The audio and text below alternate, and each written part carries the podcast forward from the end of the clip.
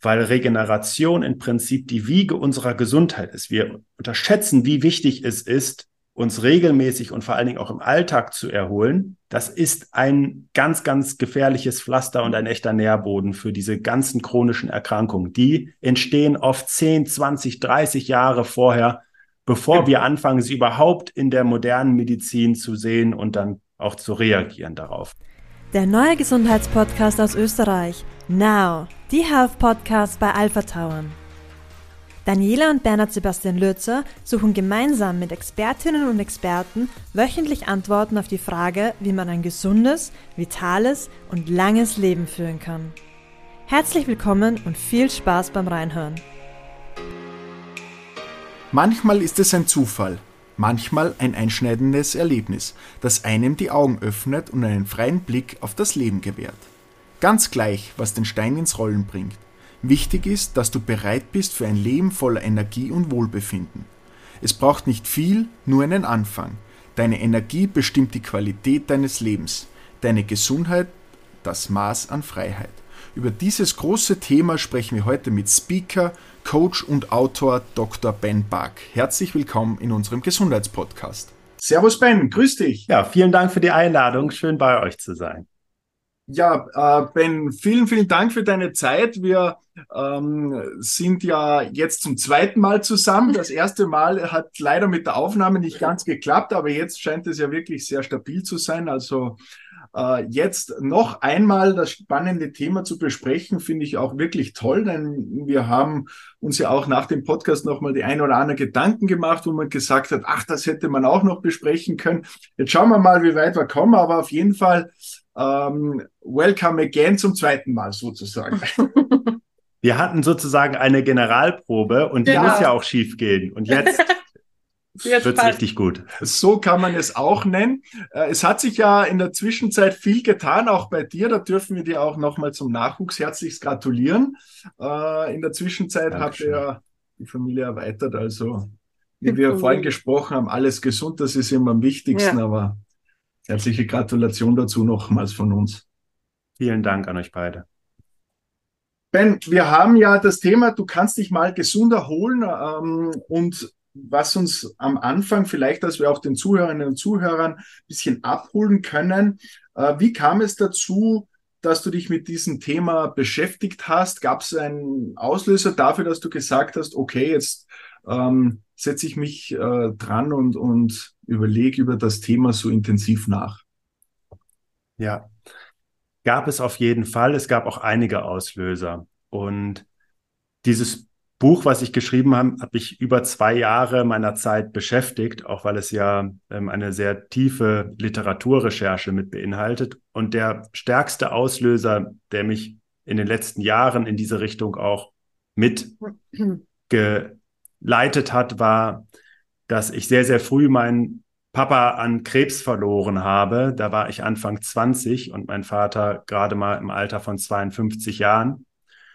Und das ist ein sehr einschneidendes Ereignis für unser Familienleben gewesen, das uns ähm, nebst dem Verlust auch äh, vor wirtschaftliche Herausforderungen gestellt hat. Ähm, und ein ganz entscheidender Faktor ist, dass mein Vater Erholung und Regeneration in seinem Leben vernachlässigt hat. Mit Blick auf die jüngere Entwicklung, insofern hat mich das Buch dann vor allen Dingen auch mit 2020 immer intensiver oder das Buchthema immer intensiver beschäftigt, ist, dass wir eigentlich von einer, nenne es jetzt mal Herausforderung oder Krise in die nächste gestolpert sind. Da war plötzlich ähm, Ausgangssperre, was für uns mhm. alle völlig undenkbar war, dass uns das mal so ereilen könnte. Mhm. Wir konnten unseren Berufen teilweise nicht mehr nachgehen. Das wird euch brutal auch erwischt ja. haben. Für mich genau. als Speaker ja. ist das ähnlich von 100 auf 0 dann ja. gegangen. Und wir haben eigentlich immer gedacht, das funktioniert alles nicht. Ne? Wenn das mal sowas kommt, dann wird das nicht funktionieren. Irgendwie funktioniert es ja dann doch, sonst wären wir heute nicht hier zusammen.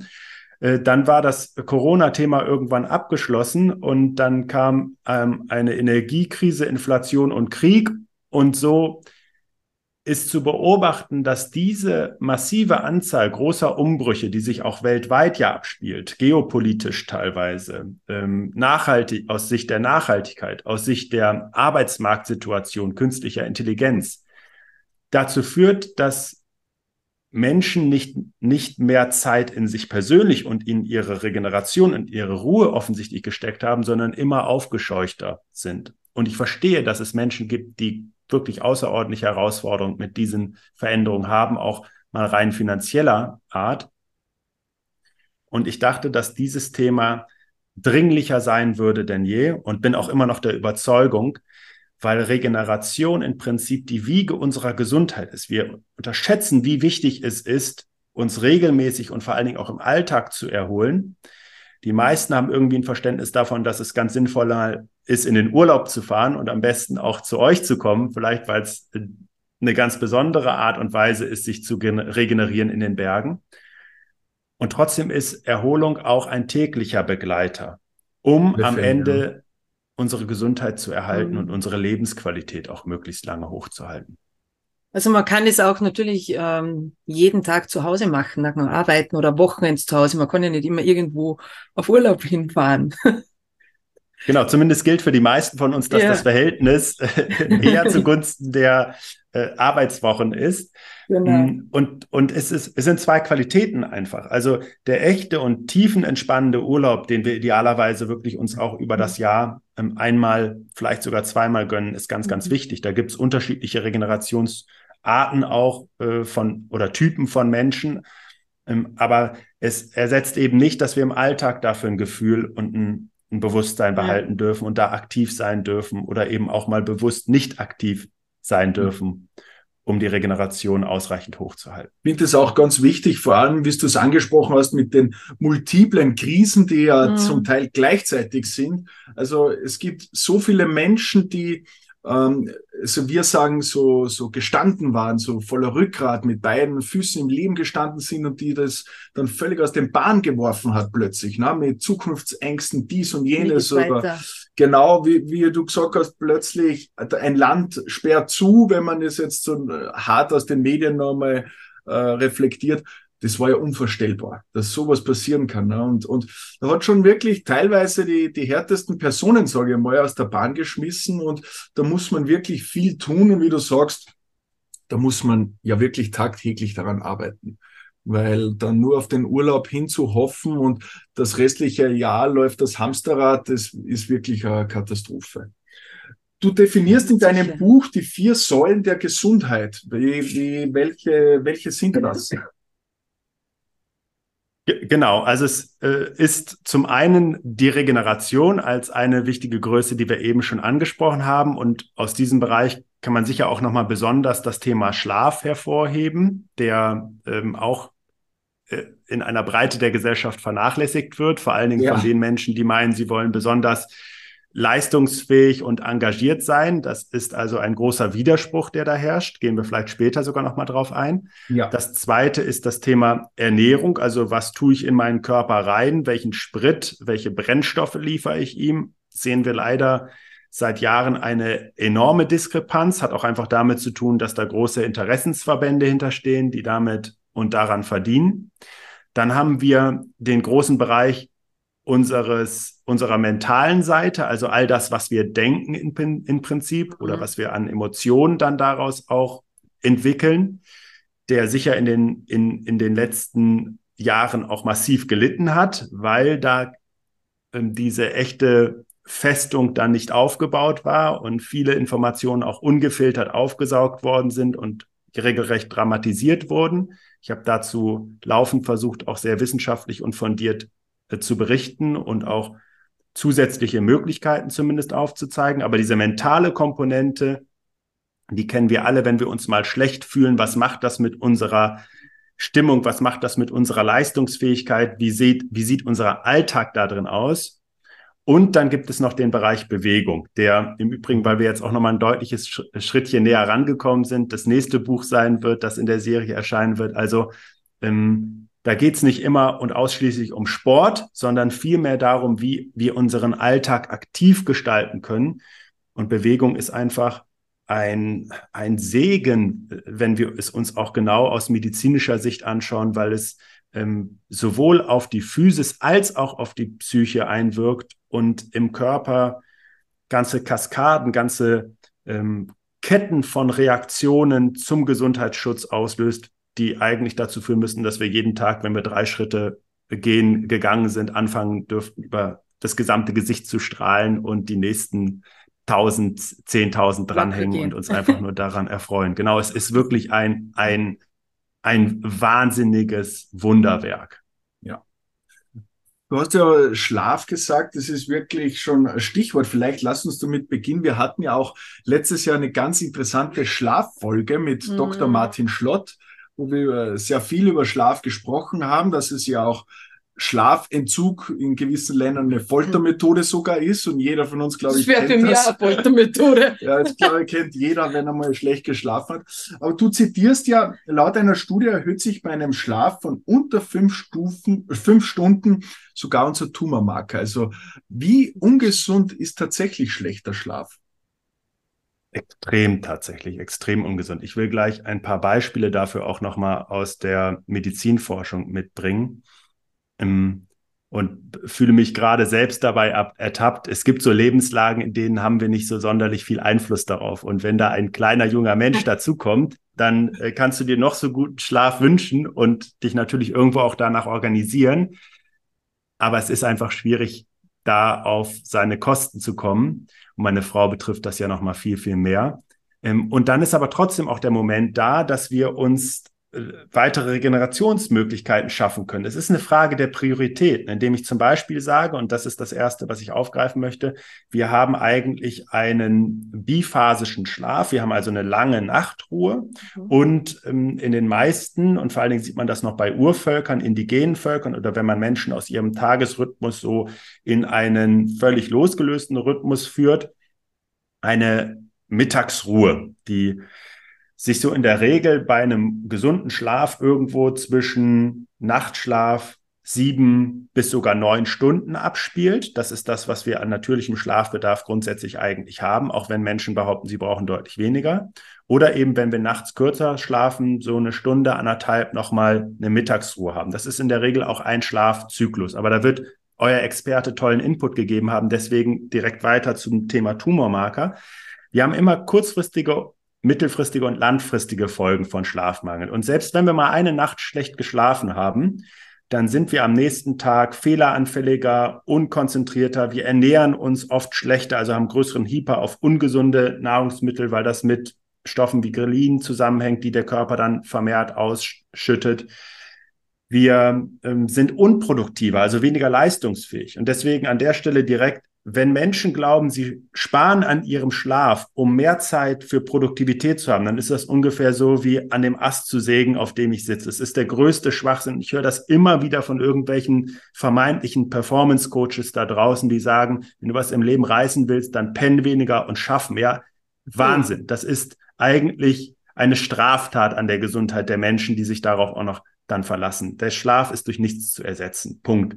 Und das können wir eben sowohl dann, wenn ein paar Tage schlecht geschlafen wurde, und wir sprechen dann von akutem und starkem Schlafmangel, wenn es unter fünf Stunden sind, äh, auch in erhöhten Tumormarkern sehen, weil unser Immunsystem deutlich schlechter wird dadurch. Also wir haben nicht nur kurzfristig eine höhere Infektanfälligkeit, sondern wir sehen sogar, dass das sich langfristig für Tumorerkrankungen in dem Sinne sehr negativ auswirken kann und die befeuert. Und es gibt aus der Medizinforschung im Prinzip Risikobewertung. Und wenn ein Mensch zum Beispiel Bluthochdruck hat, den die meisten Menschen gar nicht mitkriegen, dann hat er ein höheres Risiko im nächsten Jahr zu sterben von etwa 20 Prozent, kann man sagen. Wenn ein Mensch raucht, dann hat er ein höheres Risiko, vorzeitig zu sterben, also Mortalitätsrisiko im nächsten Jahr von etwa 40 Prozent. Und wenn wir äh, eben ständig, und ich spreche jetzt wohlgemerkt von ständig, nicht mal ein, zwei schlechte Nächte oder sowas, sondern wenn wir dauerhaft schlecht schlafen, unter fünf Stunden, dann erhöht sich unser Risiko für ein vorzeitiges Ableben im nächsten Jahr um 106 Prozent. Wohlgemerkt, wow. das ist real, real, relatives Risiko. Man muss das mit absolutem ja. immer noch mal differenzieren. Ich möchte also hier jetzt nicht mit großen Zahlen erschrecken, aber das ist noch mal ganz gut zu, zu fühlen, wenn wir uns so Erkrankungen vorstellen, die wirklich einschneidend im Leben sind, dann gibt es Menschen, die aufgrund einer eines Nierenversagens regelmäßig zur Blutwäsche müssen. Und diese Menschen, die sind ja wirklich in ihrer Gesundheit massiv eingeschränkt und haben auch ein deutlich höheres Risiko, Sterberisiko. Der chronische Schlafmangel ist ungefähr gleichzusetzen mit einer komplett versagten Niere, die dann auf Blutwäsche angewiesen ist. Und das ist, glaube ich, den meisten Menschen gar nicht so bewusst. Also es ist einfach ein elementar wichtiger Bestandteil für eine hohe Lebensqualität. Und wenn wir über Tumormarker hinausgehen, dann sehen wir sogar, dass Menschen, die schlecht schlafen, zu wenig schlafen, zu wenig Regeneration haben, ein höheres Risiko für die gesamte Bandbreite neurologischer, neurodegenerativer Erkrankungen haben. Dazu zählt dann vor allen Dingen, und das wird vielen Menschen auch bekannt sein, Erkrankungen wie Demenz und im speziellen Alzheimer ist das, was am häufigsten äh, auffällt, weil nachts unser Immunsystem im Körper unheimlich aktiv ist. Ich will jetzt nicht auf die einzelnen Schlafphasen eingehen, das ist auch alles dann nochmal im Buch nachzulesen, aber gerade in bestimmten Schlafphasen gibt es eine Art physische Reinigung des Körpers, wo beispielsweise das Immunsystem im Körper schlechte Zellen aussortiert. Wir haben Schlafphasen, in denen beispielsweise das Gehirn entgiftet und sich eben von dem sogenannten Plaque dann befreit. Das hat damit zu tun, dass das Gehirn eben seine, sein Volumen verkleinert und damit eine höhere Kompression hat und eben wirklich wie so ein ausgewrungener Schwamm den Dreck rausspült. Und das kann nicht funktionieren, wenn wir der Meinung sind, kurz zu schlafen. Und es gibt Tests auch in Richtung mehrphasischer Schlaf sogar nochmal, die alle in der Hinsicht große, große Diskrepanzen aufweisen. Auch wenn wir mehr Zeit in Anführungszeichen gewinnen, ist die Qualität dieser Zeit absolut in Frage zu stellen und die Langfristigkeit für unsere Gesundheit ist sogar regelrecht äh, risikobehaftet und gefährdet mhm. an der Stelle. Ja, oft glaube ich, ist es auch so, wenn man sagt, man legt sich Nachmittag kurz hin, dass man dann, ah ja, der schläft Nachmittag, der ist sowieso faul der Schlaf. Also man verbindet das oft ja. so. Man denkt jetzt nicht daran, dass das wirklich wichtig ist oder wenn man mal in der Nacht schlecht schlaft, dass man, also ich brauche auch meine sieben Stunden Schlaf. Drunter, das ist, also da bin ich, da mag ich mich selber nicht. das mhm. ist echt mhm. schlimm. Also da ist man einfach fertig. Das, ja. Ich bin froh, dass meine Kinder groß sind. Vielleicht tragen wir dazu bei, äh, genau, das ist dann, sie rauben uns dann vielleicht in anderer Hinsicht irgendwann ja, den Schlaf, weil wir uns wundern, wo sie jetzt unterwegs sind und nicht, weil sie zu Hause noch mit rumtouren. Ja. Ähm, aber es ist, vielleicht tragen wir irgendwie mit dazu bei, auch diese Lanze zu brechen und klar zu machen, dass ja. jeder Mensch, der der Meinung ist, dass sein Leben etwas wert ist und auch genau. seine Produktivität wichtig für die Arbeit, für die Familie oder fürs eigene Leben schlichtweg ist, gut daran tut, sich diese Regenerationszeiten zu nehmen und gerne zwischendurch auf dem Schreibtisch das Kopfkissen rausholt. Das ist in asiatischen Ländern absolut verbreitet sogar und, und äh, absolut en vogue. Und für alle, die das Gefühl haben, dann in so einen Tiefschlaf wegzurutschen, da, da kann man sich mit einem Timer behelfen, beispielsweise und wirklich einen kurzen Powernap machen oder auch eine im Prinzip Phase, in der wir gar nicht schlafen, sondern nur eben unseren Parasympathikus, also mhm. also die Bremse in unserem Körper durch bestimmte Atemtechniken, durch bestimmte Mentaltechniken dann befeuern, die ähnlich wirkungsvoll sind wie so eine kurzer Powernap dann an der Stelle. Ja. Das ist undenkbar, ja. wäre das, ja. gell? Stell dir vor, du, du, du gibst einen Polster raus. Und ja, aber in gewissen Kulturen. Ja, ja. Und natürlich. Die sind schon weit. Wie du sagst, du magst die dann selber nicht, aber das strahlt man ja auch aus. Ja. Mir kommt dann immer das so in den Kopf, wie im Flugzeug bei den Sicherheitsdingen, äh, was da immer gesagt wird, wenn die äh, Schutzmasken runterkommen, wen setze ich als erster auf? Ja, Natürlich selber. einem selber, damit ich dann den anderen, den Sitznachbarn oder Kinder oder ältere Leuten helfen kann. Das heißt, ich muss einmal zuerst auf mich schauen, damit ich dann auch mit meinem Umfeld mhm. dementsprechend umgehen kann. Genau. Und da beginnt sicher in der Früh noch einem guten Schlaf. Das ist für die Mitmenschen auch ja, netter. natürlich. was Absolut, ist eigentlich, genau. was versteht man unter Schlafhygiene? Ja, es gibt so also das erste ist, guter Schlaf ist tatsächlich trainierbar.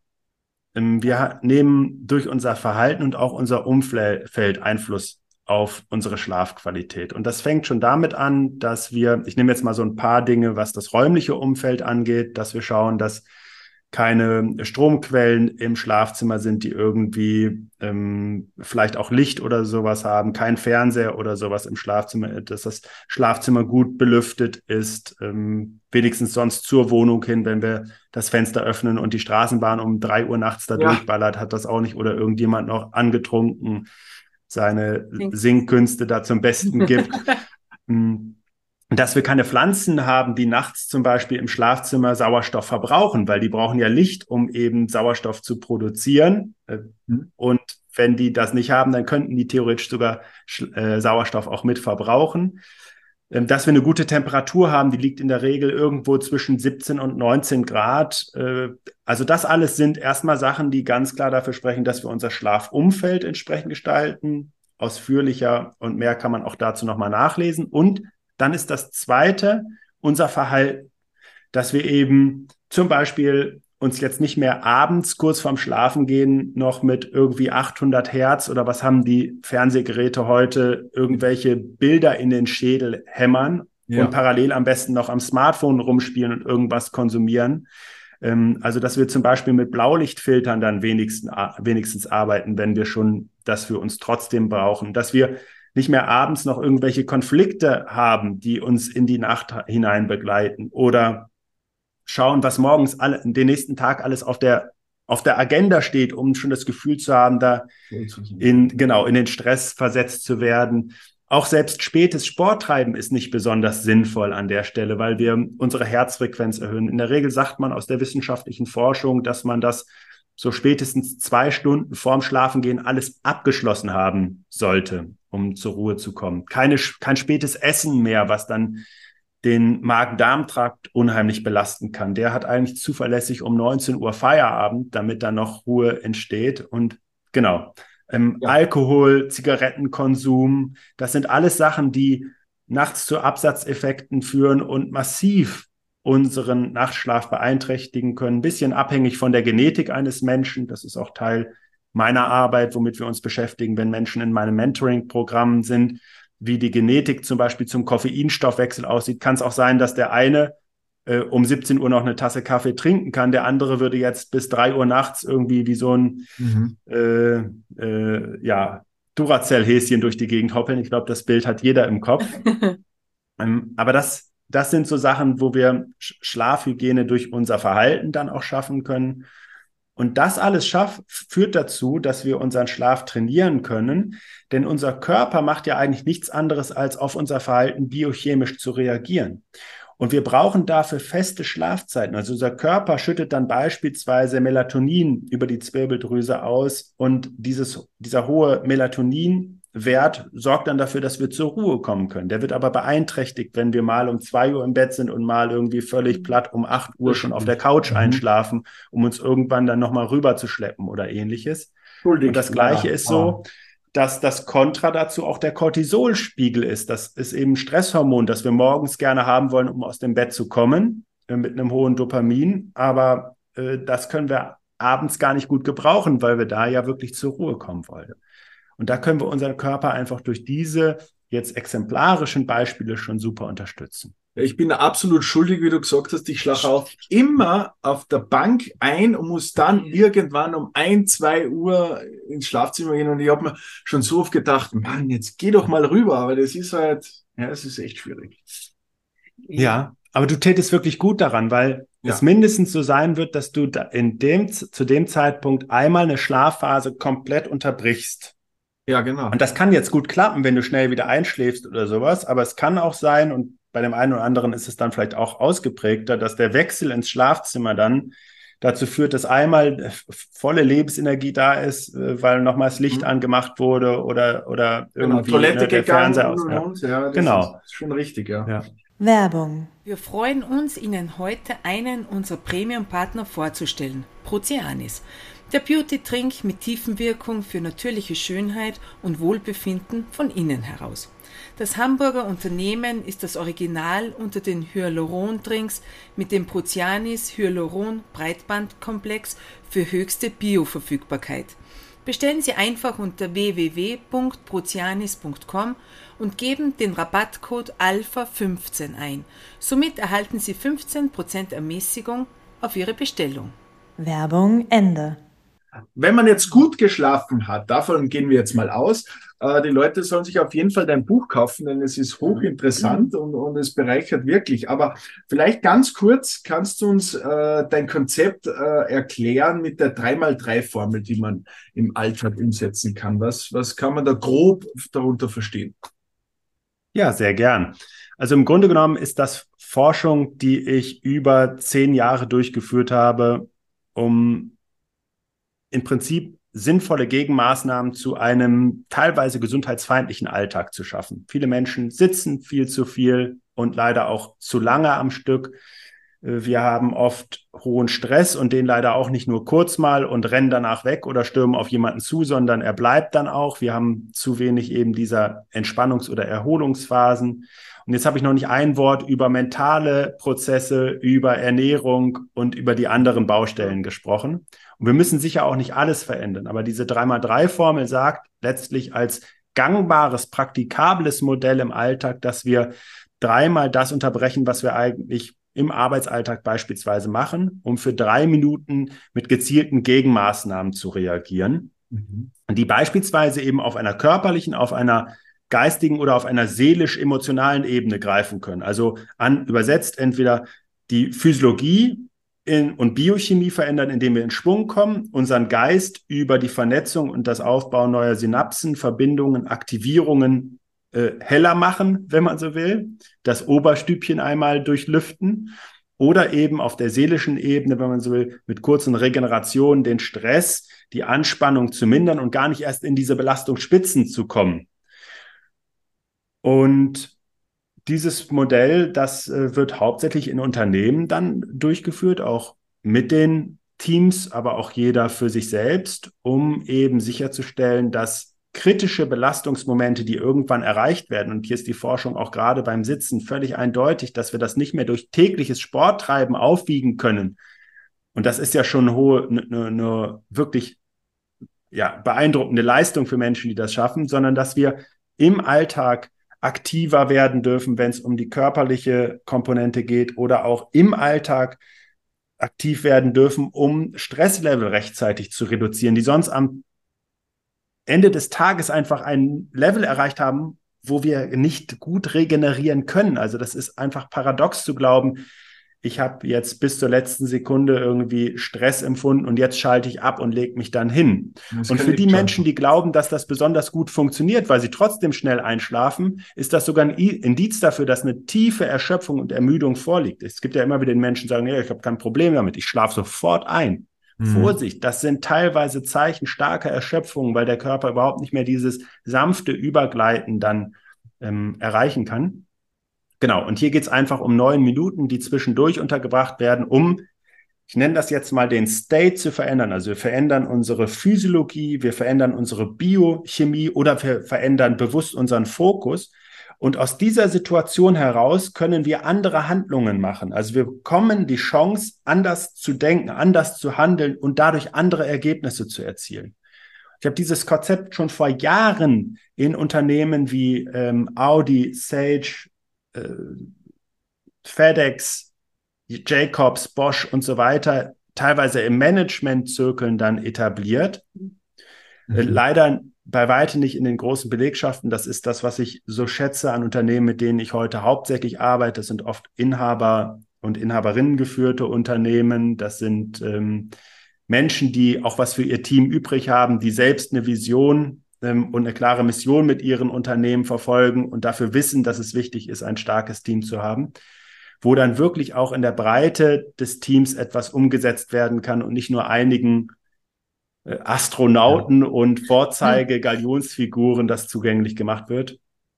Und es ist einfach unfassbar beeindruckend, was dann an Veränderungen dadurch möglich ist, auch auf Ebene der Gesundheit und im ersten Schritt der Energie, weil darum geht es. Wir wollen die Energie steigern, die am Ende wie eine Währung für unser Gesundheitskonto dann auch funktioniert. Ja. Sollen wir ja. das einmal machen? Ja. Die sollten wir uns eine Folge anhören. genau, ja. Nein, ich finde das wirklich wichtig. Also, das stimmt schon. Ich stehe auch immer wieder mal auf vom Computer und weil das ewige Sitzen bin ich auch nicht so gewöhnt. Und dann geht man einmal vor die Tür raus und schaut einmal, wir haben das Glück in die Berge, in die Landschaft, in die Ferne zumindestens. Ja. Ist schon. Ganz fein, die frische Luft und so. Also, das stimmt. Absolut. Da kann man das einmal ja. unterbrechen. Und, aber, ja. Das braucht man. Absolut, also, ja. absolut. Aber eben, äh, da fällt mir auch wieder ein, wie du sagst, äh, das Thema, ich schlafe sofort ein, ich habe da kein Problem. Es gibt ja auch Leute, die mit äh, immer sagen, ich schlafe vier, fünf Stunden, ist in Ordnung. Nur die wissen ja gar nicht, wie gut es tut, wenn man mal sieben, acht Stunden schläft. Wenn die wüssten, wie das dann für Lebensqualität ja. ist, dann wird sich der ja. Meinung schon ändern. Drum ist das ein wichtiger und guter Anstoß. Ähm, da kann man sein Leben schon wirklich sehr positiv beeinflussen. Mhm. Also ich habe selber an mir auch etwas gemerkt. Jetzt hast ja, du ja. Du sprichst da vielleicht das noch als Ergänzung, weil das wirklich ein ganz, ganz wichtiger Punkt ist. Ich glaube, dass es vielfach bei unserer Gesundheit so ist, dass wir das Gefühl haben, dass das alles schon so passt und irgendwie schon funktioniert. Und ich vergleiche das gerne mit einem Topf mit warmem Wasser, der auf der Herdplatte steht, bei kleiner Stufe ich sitze da drin und es, ich merke gar nicht, dass es anfängt, irgendwann heiß zu werden, weil diese Temperatursteigerung halt langsam und locker, bis ich irgendwann im kochenden Wasser sitze. Und ja. genau das passiert bei vielen Menschen. Wie du sagst, das bringt es auf den Punkt. Die, das Bewusstsein für, wie wäre es denn anders, existiert gar nicht mehr. Und die Überzeugung, mhm. dass man da als, als Vorgehen genau den richtigen Weg gefunden hat oder dass es auch in Anführungszeichen ja nicht anders funktionieren kann als so, das ist ein ganz, ganz gefährliches Pflaster und ein echter Nährboden für diese ganzen chronischen Erkrankungen. Die entstehen oft 10, 20, 30 Jahre vorher, bevor wir anfangen, sie überhaupt in der modernen Medizin zu sehen und dann auch zu reagieren darauf. Ja. ja. Aber viele möchten die Umstellung vielleicht auch dann, oder trauen sie nicht dazu, weil solange das alles gut funktioniert, dann funktioniert's ja. Und wenn ich äh, mit fünf Stunden Schlaf zum Beispiel auskomme, dann ist es ja okay. Aber irgendwann ist es halt nicht mehr so. Und dann, glaube ich, ist es, aha, das Verändern oft schwierig für einige. Ja, weil du die verändern musst. Weil, weil, man, weil man daran arbeiten muss, sich zu verändern oder das anzunehmen, dass das jetzt die fünf Stunden Schlaf nicht mehr okay sind, sondern sieben Stunden Schlaf. Also man muss dann schon an sich selber arbeiten und die Veränderung ist dann oft das, wo vielleicht viele sagen, naja, das, da muss ich arbeiten wieder dran. Es, es gibt so einen wunderschönen Satz von Hippokrates. Ich werde ihn nicht genauso rüberbringen, wie ich ihn zumindest in der Übersetzung kenne, aber inhaltlich heißt er so ungefähr wie ein Menschen, der eben krank zu dir kommt, frage ihn, ob er bereit ist, die Dinge, die ihn krank gemacht haben, sein zu lassen. Ja. Und das ist auch immer ein ganz, ganz wichtiger ja. Faktor, weil das sprichst du an. Wenn die Leute dazu nicht bereit sind, ähm, weil das ist ihre Freiheit, ihre Lebensqualität. Wie häufig habe ich den Satz von Rauchern gehört, wo ich mir hm. an die Stirn fasse als Nichtraucher. Aber gut, es gibt einfach Situationen, die wir akzeptieren und anerkennen dürfen dann sogar, in denen Menschen, und das ist ja eigentlich das, der, der Kasus Knacktus, sagen, dass das, was sie da machen, selbst wenn sie wissen, dass es ihnen nicht gut tut, dass sie genug Argumente haben und Vorteile für sich sogar meinen, daraus zu erkennen, um daran festzuhalten. Und solange diese Bereitschaft nicht da ist, diesen Wandel zu machen, davon Abstand zu nehmen von einem krankmachenden Verhalten, braucht eigentlich dieser Mensch nicht einen, zumindest engagierten ähm, Begleiter für seine Gesundheit, sondern ist vermutlich dann auch in der klassischen konvention konventionellen Medizin gut aufgehoben, die möglicherweise dann noch Lösungen bieten kann, um Symptome zu behandeln, um einfach diese schlechte Situation zu kaschieren.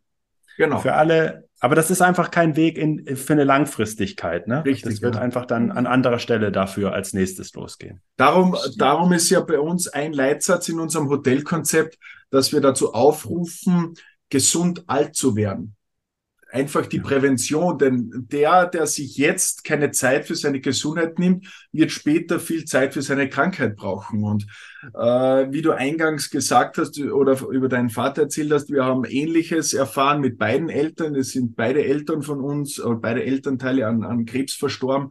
Uh, unsere Mutter auch früh mit 52 mhm. Jahren und unser Vater mit 59 Jahren. Also auch da, die, die waren aber keine Raucher, haben sich auch relativ gesund ernährt, auch Sport gemacht, aber trotzdem der Stress und dann immer so das Punktuelle mhm. und, und das war sicher dann über die Jahrzehnte, äh, wie du vorhin sagtest, hat sich das aufgestaut. Ne? Ja, schlimm, das tut mir unheimlich ja. leid für euch. Und, und darum sagt, haben wir auch wahrscheinlich zum großen Teil äh, so einen gesunden Lebensstil jetzt auch persönlich entwickelt. Veränderungen angenommen. Ja, aber das ist schwierig, weil, ja, ja. weil wenn ich Veränderungen machen muss, muss ich mich mit mir selbst beschäftigen. Und das ist schon schwierig. Das ist auch schwierig, ich will das gar nicht kleinreden. Also sich mit sich selbst zu beschäftigen, ist wirklich schwer. Ja, man ähm, blickt schon in den Spiegel dabei und erkennt Dinge, die auch hässlich sind. Ne? Ja, ja. Oder die anstrengend äh, zu verändern sind, weil sie sich etabliert haben. Also das ist vielleicht so einer der, der zentralsten Mitspieler in dem Kontext. Es ist wesentlich einfacher, gesunde neue Gewohnheiten zu schaffen, als schlechte abzulegen. Die sind teilweise so tief verankert auch in unserem, äh, in, in der Amygdala, in unserem Urgehirn, in unserem Reptiliengehirn, gibt es sehr spannende wissenschaftliche Forschung zu, aber ich glaube, es wird den Rahmen jetzt an der Stelle sprengen. Aber um wirklich zu sagen, ähm, ich würde es immer so ein bisschen wie eine Waage sehen, was kann ich auf der Plusseite draufpacken, wo habe ich vielleicht doch auch die Chance, auf der Minusseite was zu reduzieren oder auch ja. rauszunehmen aus dem Spielchen.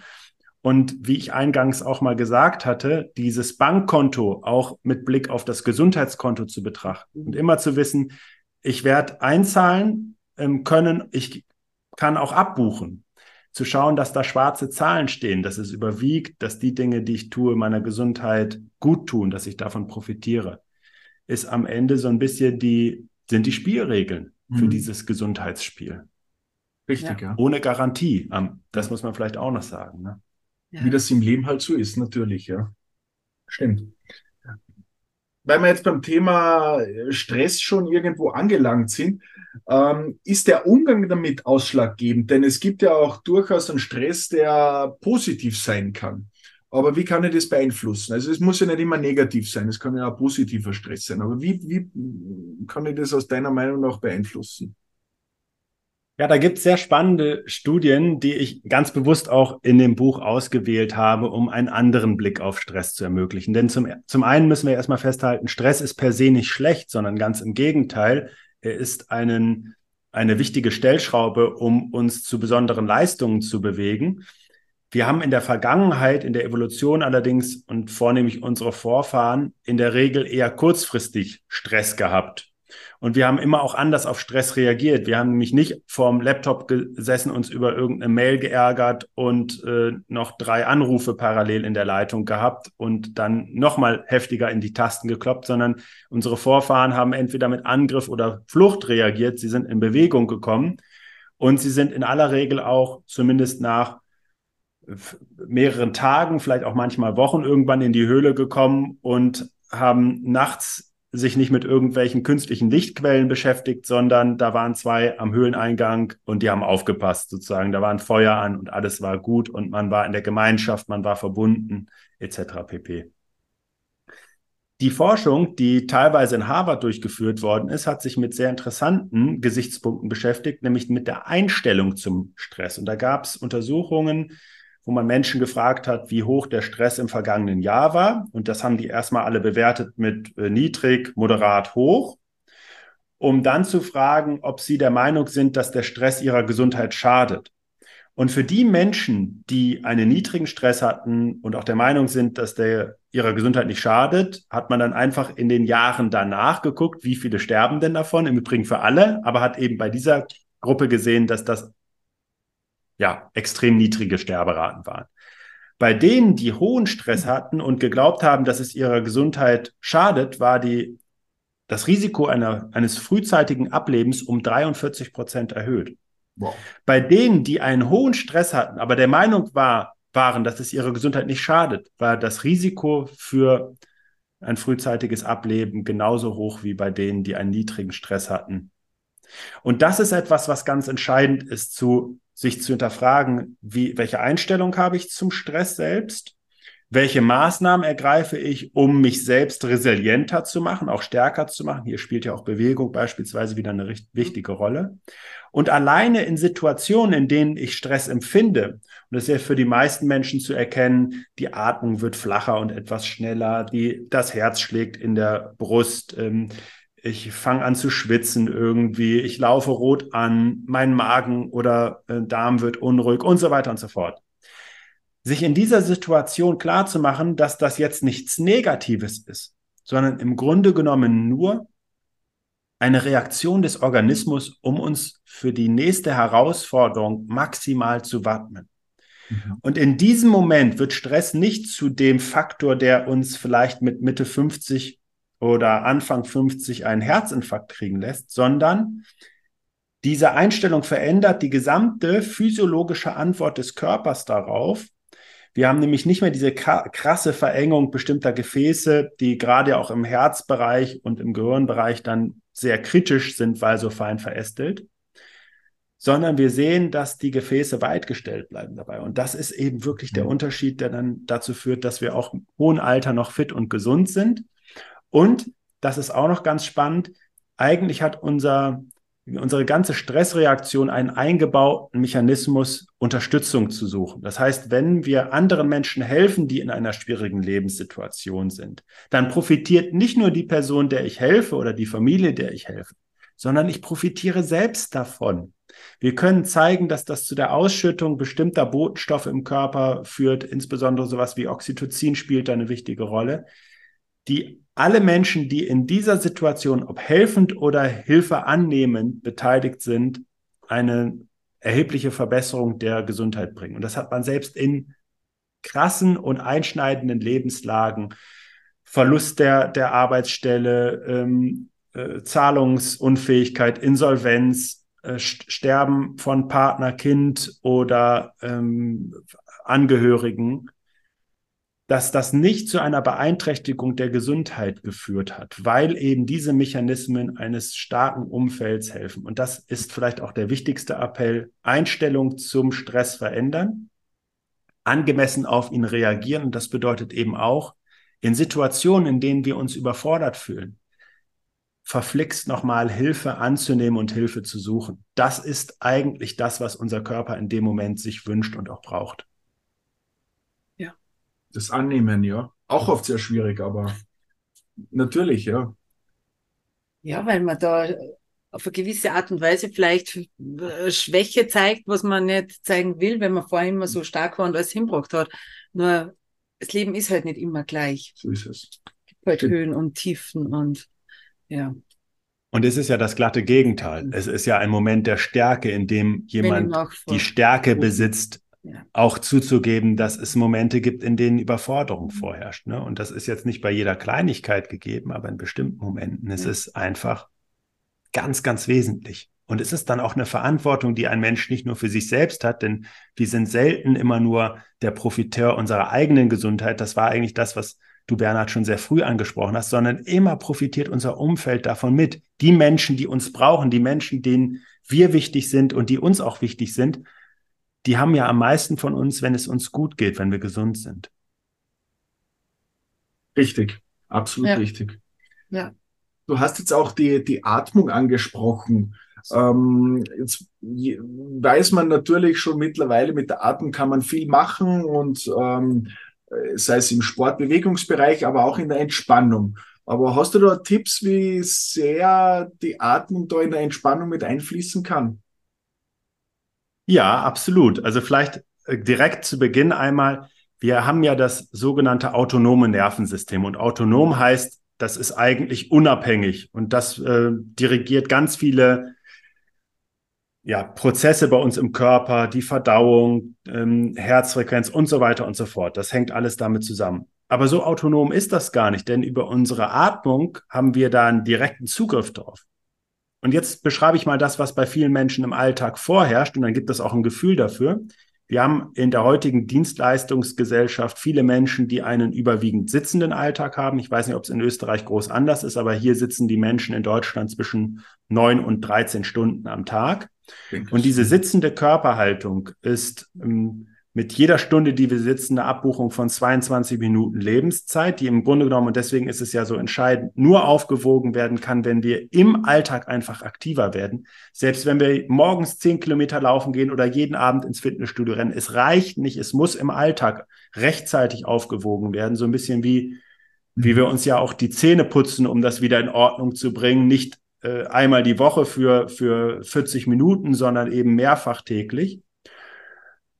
Und dieser, dieser Zusammenhang, dass wir eben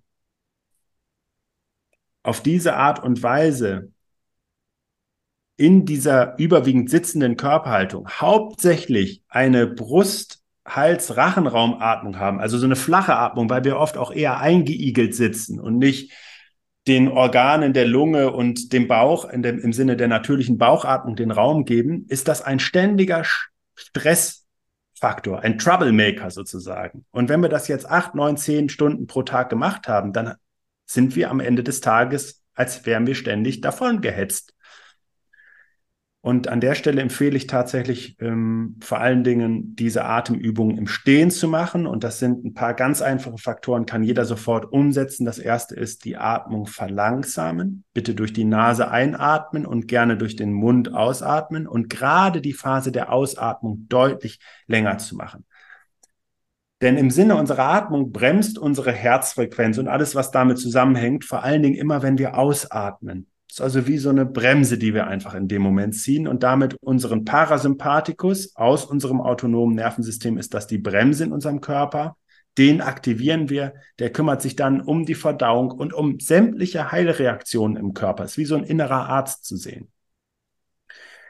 Und das sind im Prinzip schon die wichtigsten Faktoren. Wenn ich es jetzt noch schaffe, das in der Natur zu machen, an der frischen Luft, wie ihr sagt, du gehst zwischendurch raus, guckst in die Weite, nimmst Abstand von allem, was dich gerade beschäftigt, atmest tief durch, kriegst die frische, ehrliche Luft und nicht irgendwelche Busabgase oder sowas unter die Nase gerieben. Großartig. Ja. Funktioniert extrem gut. Und ich würde jedem empfehlen, das mehrfach täglich so für drei Minuten einfach zu machen ruhig atmen, am besten im Liegen oder im Stehen, damit überhaupt diese Bauchatmung funktionieren kann. Und das ist der letzte Aspekt. Bewusst mal die Hand auf den Bauch legen und eine Atmung machen, bei der sich die Bauchdecke hebt und senkt. Das ist das, was vor allen Dingen dann ein wichtiger Aktivator des Parasympathikus mit sein kann. Aber Atmung ist ja auch so ein Thema, das geht ja automatisch. Also man denkt ja oft nicht daran, dass man jetzt atmet. Gell? Und drum vergisst man das auch. Ich glaube, da muss man da wirklich konsequent sagen, so, jetzt stehe ich auf, jetzt nehme ich mal die Zeit und, und mache diese Atemübungen. Weil sonst ist ja das ja. automatisch, weil ja. man, man macht sich ja keine Gedanken, dass ich jetzt atmen muss. Ich mache das gerne, auch gerade beim 3x3 spielen ja auch solche Atemübungen. Es ist ja mit eine mhm. Regenerationskomponente eine wichtige Rolle. Und du sprichst was ganz Wichtiges an, denn wenn wir das Bewusstsein nicht dafür haben, wenn wir nicht die Wahrnehmung dafür haben, dann ist das eben etwas, was so beiläufig funktioniert. Ja. Und da ist mein Tipp auch für die Umsetzung jetzt am Anfang. Stellt euch bitte einfach einen Wecker, macht euch einen Termin bei Outlook oder welchem Programm ihr auch immer nutzt und macht einfach mal so drei Slots pro Tag rein, dann, dann werdet ihr bewusst daran erinnert und ihr könnt ja auch mal beobachten, was sind so Phasen im Alltag, wo auch Stress vermehrt vorherrscht. Ist das so, je nachdem, in welchem ähm, Arbeitsverhältnis ich stehe, morgens, weil da viele Kunden anrufen, weil alles Mögliche nicht funktioniert oder gibt so eine Mittagsphase, in der es unheimlich intensiv wird. However, in diesen Phasen dann bewusst kurz zu unterbrechen und sich am Anfang daran erinnern zu lassen, ist der erste Schritt, und dann Veränderungen reflektieren. Was hat das jetzt mit mir gemacht? Wie fühle ich mich danach? Und wir setzen teilweise Methoden in unseren Programmen ein, bei denen wir innerhalb von wenigen Minuten zwei, drei Stunden Schlaf ersetzen können. Wissenschaftlich nachgewiesen. Wir setzen Methoden ein, in denen wir innerhalb von Minuten unseren Cortisol-Level um 25 Prozent reduzieren, das ist das Stresshormon, und im gleichen Maße unseren Testosteronspiegel, und ja, der ist auch für Frauen wichtig, anheben können. Das passiert innerhalb von Minuten und ist eine Investition, die ich gerne irgendwie mit so einem mit so, so, einem der besten Investments im Leben vergleiche, bei dem wir Prozente bekommen, die schlicht in der aktuellen Zeit gar nicht mehr realistisch sind. Also ja. Minusprozente, ja, aber, aber Plusprozente.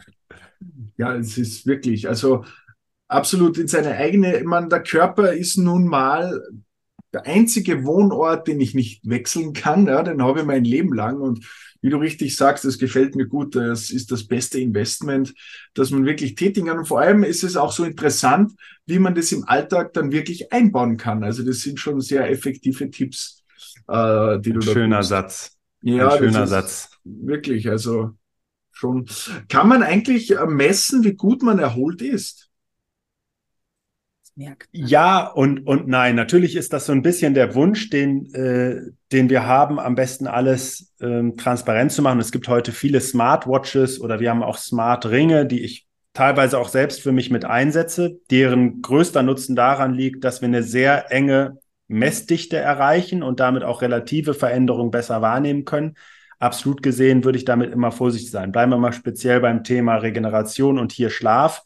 Es ist nicht umsonst so, dass es Schlaflabore gibt, die am Ende mit ähm, EEG ähm, Messungen, also Gehirnstrome messen, die äh, Augelidbewegungen messen können, die ähm, also mit Elektroden rund um den Körper besät sind, um am Ende sehr differenzierte Aussagen zu unterschiedlichen Schlafphasen zu fällen. Auf der anderen Seite gibt es schon ein paar Parameter, die ich auch in meinem Buch mit beschreibe. Ähm, ich würde als ersten und einfach zu messenden Parameter vor allen Dingen die Herzfrequenz und hier die Ruheherzfrequenz sehen. Also das ist wünschenswert, wenn wir nachts regenerieren, dann geht unsere Ruheherzfrequenz nach unten und das wünschen wir uns eben relativ bald, weil wir dabei ökonomischer sind, weil wir dabei Ressourcen einsparen. Die Ruheherzfrequenz wird im Übrigen dann auch wirklich bei Ruhe gemessen. Also wenn man da keine Tracker-Systeme verwendet, die bitte nicht mit irgendwelchen Funkstrahlen nachts per Bluetooth oder ähnliches noch aktiv sind, ja. dann ähm, macht man das, bevor man aufgestanden ist, aber schon wach geworden ist, kann man das messen. Also nicht erst schnell noch zur Toilette und dann fange ich an, Ruhe Herzfrequenz zu bestimmen. Kann man ja auch palpatieren, einfach an der Halsschlagader oder eben am Handgelenk, mhm. an der Ader. Und dann zähle ich die einfach mal mit der Uhr für 10 oder 20 Sekunden und multipliziere dann entweder mal 6 oder mal 3 und dann habe ich so einen Wert pro Minute eben bestimmt. Das, was letztlich nur durch technische Hilfsmittel funktioniert, ist dann der zweite ganz wesentliche Parameter. Damit will ich es auch abschließen, weil es, es gibt mhm. mehr, aber es wird dann auch komplexer nochmal in dem mhm. Kontext. Natürlich können wir auch im Blut bestimmte Sachen bestimmen, aber die sogenannte Herzfrequenzvariabilität ist sehr, sehr spannend. Das heißt, unser Herz schlägt nie, auch wenn uns die Pulsuhren das immer suggerieren, mit konstant, jetzt bin ich vielleicht gerade beim Laufen irgendwie locker 120 oder 130 Schlägen, sondern wir haben immer eine Schwankungsbreite da drin. Je entspannter ein Mensch ist, je regenerierter und fitter ein Mensch auch ist und je gesünder er auch im Sinne des Immunsystems in dem Moment ist, also infektfrei, desto höher sollte diese Herzfrequenzvariabilität sein, also die Schwankungsbreite zwischen den einzelnen Herzschlägen. Das ist also nicht nur, dass ich immer sage, tak, tak, tak, tak, sondern es ist tak, tak, tak, tak. Ne? Also es ist einfach eine hohe Schwankungsbreite drin. Ich glaube, dass mein, mein akustisches Beispiel das erläutert hat, dass da ein Unterschied zu hören war. Und diese Schwankungsbreite, die wollen wir eben gerne hoch haben. Und wenn wir eine hohe Herzfrequenzvariabilität oder Heart Rate Variability erreichen, dann haben wir auch einen Indikator für eine gute Erholung nochmal mit. Und die Sachen lassen sich heute aus meiner Sicht durch eben diese kleinen smarten Begleiter im Alltag schon ganz gut mitmessen. Ja, ich habe das gefragt, weil ich habe jetzt bei den Händen schon gesehen, dass du einen äh, Ohrring trägst. Hast du und ja, ich hatte mal äh, Uhr, oder? Ja, das Armband von Whoop. Und hm. ähm, ja, ich bin damit nicht hm. so ganz zurechtgekommen. Also ich hatte das schon so drei Monate ungefähr, aber irgendwie, ich hatte dann so Hautrötungen und irgendwie, was denn, vor allem auch nachts, mir hat das nicht so gedacht. Mhm. Das wieder ja. lassen müssen. Darum habe ich jetzt so ganz speziell gefragt. Weil diesen Ohrring habe ich mir auch überlegt, aber ja, dann schwierig. Ne? Ich glaube, das muss da, ja jeder für sich selbst ja. rausfinden und testen. Ja, ja, Absolut. Und, und nochmal, ich würde mich immer, und das ist vielleicht auch noch ein ganz wichtiger Appell, immer eher auf mich selbst verlassen. Es gibt manchmal Tage, da sagt der Ring zu mir, Mensch, und auch gerade jetzt in der aktuellen Phase, ey, super geschlafen, klasse, du bist ein richtiger Schlafheld, herzlichen Glückwunsch, Schlafprofi bist du, klasse. Und ich denke mir nur, Alter, bist du heute Nacht dabei gewesen, hast mitgekriegt, was, wie der Schlaf einfach doch auch beeinträchtigt war? Erzähl mir keinen Quatsch. Und ich finde, dass das eben unsere persönliche ja. Einschätzung sollte alles überwiegen. Und ich finde deswegen auch wichtig, dass hier auch gerne morgens eine kurze Reflexion stattfinden darf und geguckt werden darf, einfach, was kann ich für mich machen, um meine Energie jetzt zu, zu verbessern. ähm, die können also mit ein, ein kleiner Gradmesser sein, aber eben bei weitem nicht diese Genauigkeit heute liefern, die wir uns vielleicht auch wünschen würden. Mhm. Und dann ist auch immer die Frage, ob ich mit diesen Ergebnissen, die ich bekomme, auch etwas anfangen möchte. Also wenn ich einfach nur bestätigt haben möchte, dass ja. alles tippitoppi ist, dann lass diese Geräte von Anfang an weg, ja. weil äh, dann kannst du dir ja auch selber suggerieren, dass es so ist, schaffst vielleicht sogar einen, einen mentalen Vorteil dadurch, weil du einfach der Meinung bist, alles ist super. Und wir haben darüber auch schon gesprochen in diesem Podcast. Aber wenn dir die Werte eben da auch nicht so gefallen, dann müsstest du eben auch bereit sein, etwas zu verändern. Ne? Und das ja. ist dann das, wo wir wieder zur eigenen Handlung und zur Umsetzung aufgefordert sind. Absolut richtig. Ja, also wie gesagt, wir müssen eh darauf achten, dass wir nicht den Rahmen sprengen. Es würde so viele Themen geben, aber mhm. schlussendlich sollen sich ja auch unsere Zuhörerinnen und Zuhörer dein Buch ansehen und kaufen. Aber abschließend die Frage und den Podcast hören natürlich, genau. aber abschließend so eine Frage, die, glaube ich, gesellschaftlich ganz interessant ist. Ist der Mensch multitaskingfähig oder handelt es sich hierbei um ein Phänomen? Das ist tatsächlich ein, äh, ein absoluter Fake. Das ist niemand, kein Mensch kann das. Es gibt Menschen, die können das besser tolerieren. Da ist die Wissenschaft heute eindeutig. Ähm, das ist ja so eine Domäne, dass Frauen das besser können, oder dass sie das definitiv können. Ja. Und es gibt schon auch Hinweise dafür, dass Frauen das besser tolerieren können. Was viel stärker im Vordergrund steht, ist, dass es Menschen mit einer und das ist vollkommen losgelöst von der vorherigen Aussage, das möchte ich betonen, dass Menschen mit einer kürzeren Aufmerksamkeitsspanne, ähm, also häufiger auch zwischen Aufgaben springen können. Aber für die meisten Menschen gilt, dass es ihnen Stress bereitet, dass sie fehleranfälliger werden und dass sie mehr Zeit brauchen. Denn unser Gehirn ist darauf mhm. getrimmt, eine Aufgabe nach der anderen zu erledigen. Wenn wir also häufig zwischen Aufgaben springen, und das ist ja Multitasking, dann bedeutet das immer, die, das Gehirn arbeitet seriell die Aufgaben ab, hintereinander und muss ganz oft switchen. Und das kostet unfassbar viel Produktivität und wie gesagt, verursacht darüber hinaus auch nicht die beste Laune bei den, bei den meisten Menschen zumindest. Mhm. Und gerade wenn wir, und da gibt es auch tolle wissenschaftliche Untersuchungen zu, gerade wenn wir eine emotionale oder auch äh, geistig anspruchsvolle Antwort liefern müssen auf diese zweite Aufgabe ähm, in einem Dual Task sozusagen, dann geht unser Output gegen Null. Also dann kommt gar nichts mehr. Und deswegen, die meisten Menschen werden vielleicht in dem Moment denken, ja, Ben, äh, erzähl mir mal was. Ich sitze schon im Auto und äh, habe nebenbei Navi an oder habe nebenbei das Radio an oder sowas. Da ist die zweite Aufgabe mit keiner Reaktion verbunden. Und jetzt versetz dich mal in die Situation zurück. Vielleicht hast du das mal erlebt.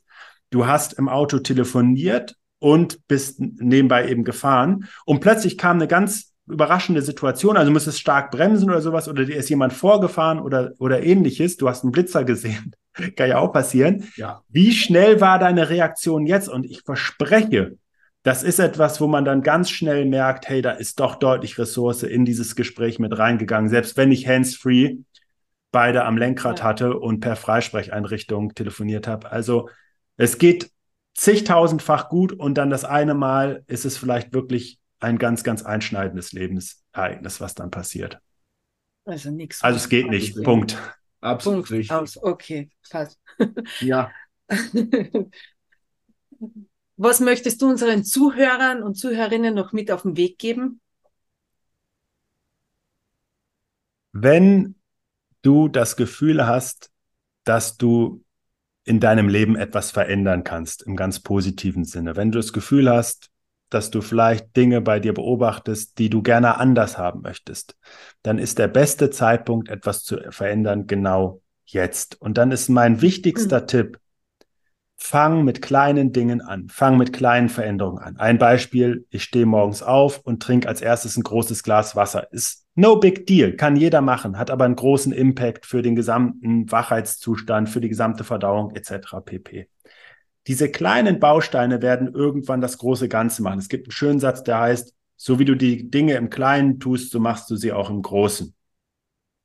Und wir kommen nicht in die Situation, uns irgendwie zu überfordern, denn die meisten Menschen haben ja auch einen Alltag, in dem sie schon ganz gut eingespannt sind, wo dann irgendwann gesagt wird, ich schaffe das nicht alles. Ich kann nicht nebenbei aufhören zu rauchen, mich nur noch gesund ernähren, jeden Tag eine Stunde Sport treiben und noch eine Stunde meditieren. Das würde ich auch in manchen Punkten wahrscheinlich so nicht schaffen, wenn ich das von heute auf morgen verändern würde. Und für mich trifft es eh nicht zu, weil ich deutlich weniger mache ähm, von den richtigen Dingen. Aber das eben dann konsequent durchzuhalten, und Ergebnisse entstehen genau auf zwei Ebenen. Regelmäßigkeit und Konsistenz, also am Ball bleiben. Das schafft Veränderung. Nicht eine Woche Knallgas und dann wieder zurück in alte Muster fallen, weil es irgendwie völlig übertrieben, überzogen war und alles wehgetan hat. Und wer es schafft, diese Dinge für den Zeitraum von etwa 66 Tagen durchzuhalten, der hat eine neue Gewohnheit geschaffen. Das ist so die Zeit, die die Forschung eigentlich als Gewohnheitsbildung festmacht. Und diese neue Gewohnheit ist viel, viel etablierter, als sich jeden Tag zu überwinden. Das ist dann so ein bisschen wie ein erster Autopilot, der Einzug erhalten hat. Und dann können neue Dinge kommen. Also eine Sache rauspicken, darauf konzentrieren, das konsequent umsetzen, die Veränderung reflektieren, wahrnehmen. Und wenn dann Lust besteht, dann die nächste kleine Stellschraube okay. verändern. Schön. Ja. Habe ich gerade so auf mich wirken lassen. Ja, schön, gut gesagt. Ähm, ben, wir hätten noch ganz kurz ein paar Fragen an dich. Vielleicht hast du eine kurze Antwort äh, für uns. Bist du eher der Sommer- oder der Wintertyp? Welche Jahreszeit liegt dir denn am, am meisten? Ich mag es tatsächlich ein bisschen wärmer. Also der Winter ist mir äh, oft etwas, etwas kühl. Ähm, äh, entgegen so des typischen starken Bildes eines, eines Mannes vielleicht. Und ähm, aber es liegt ein bisschen an unseren deutschen Wintern, glaube ich, auch mitteldeutschen Wintern. Sie sind oft eher grau geworden. Und das mhm. ist ein mhm. Riesenunterschied. Wenn man nämlich einen Winter hat mit richtig Schnee, dann ist es ja schön hell, dann hat oh, das auch einen völlig anderen Einfluss auf unsere Stimmung. Insofern würde ich sagen, per se eher Sommer. Und wenn, dann dürfte ich die Winter bei euch verbringen. Dann würden sie mir, glaube ich, auch richtig Bitte. viel Spaß machen. genau. Wo holst du dir deine Energie oder Auszeit? Familie. Ich ähm, bin tief dankbar und auch tief berührt, das Glück zu haben, eine gesunde Familie zu haben, zwei gesunde Töchter inzwischen zu haben, eine, eine tolle Frau zu haben. Ähm, und diese Momente, die im Übrigen nicht in einem Übermaß vorhanden sind, das ist vielleicht auch, ich bin ja. schon jemand, der auch recht fleißig in seinen Arbeitsthemen äh, steckt, die verbringen wir gerne in der Natur. Also einfach Zeit draußen in allgemeiner Bewegung, nicht sportliche Aktivität verbringen. Das bedeutet mir ganz viel. Naturauszeit. Ja. Letzte Frage, dein Lieblingsessen? gemein. Eieiei. Erwischt. ja, äh, auf jeden Fall. Was ist mein Lieblingsessen? Es gibt so, ich habe unheimlich gerne über Jahre auch im Sportstudium fast jeden Tag das gleiche, nämlich so einfache dünne Fladen gegessen und da war dann alles drin, was Protein ah, ja. und, und Frisches geliefert hat. Da war gerne mal ein Ei mit drin, da war gerne mal Geflügelfleisch mit drin, da war frisches Gemüse und Salat und solche Sachen mit drin. Ähm, das esse ich auch heute tatsächlich noch sehr, sehr gerne. Ähm, aber sonst bin ich ein absoluter Fan der Mischkost. Also bei mir gibt es auch Fleisch auf dem, auf dem Teller, am besten aus nachhaltigen Quellen, wann immer das möglich ist oder eher nachhaltigen Quellen und einen überwiegenden Anteil von ähm, Gemüse. Weit, weit, weit vor, vor Obst sogar nochmal angesiedelt. Oh. Schön. Ja. Cool. Wunderbar. Zum einiges erfahren. Ja, also ich hoffe, wir haben das Interesse geweckt. Unseres hast du auf jeden Fall geweckt und ich hoffe, wir konnten es unseren Zuhörerinnen und Zuhörern so weitergeben. Jedenfalls vielen, vielen Dank für deine Zeit und Dankeschön alles Gute weiterhin und würde uns natürlich freuen, wenn wir uns dann tatsächlich mal bei uns im schönen Winter, wo die Atmosphäre stimmt und das ganze Ambiente, die Berge weiß sind, mal sehen würden. Ich nehme das mal ganz, ganz fest mit auf meine Bucketlist und äh, genau. werde das mal direkt heute bei meiner Frau thematisieren. Ähm, Sehr schön. Und genau. ich kann mir sicher vorstellen, so was ich bei euch schon mitbekommen habe, dass das auch wirklich ein, ein toller Ort und eine, eine tolle Zeit ist, die ja. man bei euch da verbringen darf. Und vielen Dank an euch für die Einladung und an jeden, der sich die Zeit genommen hat, uns zuzuhören. Dankeschön. Genau. Dankeschön. Vielen Dank. Alles Gute weiterhin für euch. Haben Sie ein Thema, welches Sie brennend interessieren würde? Gerne können Sie uns Ihre Anregungen und Wünsche mitteilen. Wenn Ihnen diese Folge gefallen hat, freuen wir uns über eine positive Bewertung auf den diversen Plattformen. Abonnieren Sie unseren Podcast, um keine Folge mehr zu verpassen. Bis bald und bleiben Sie gesund.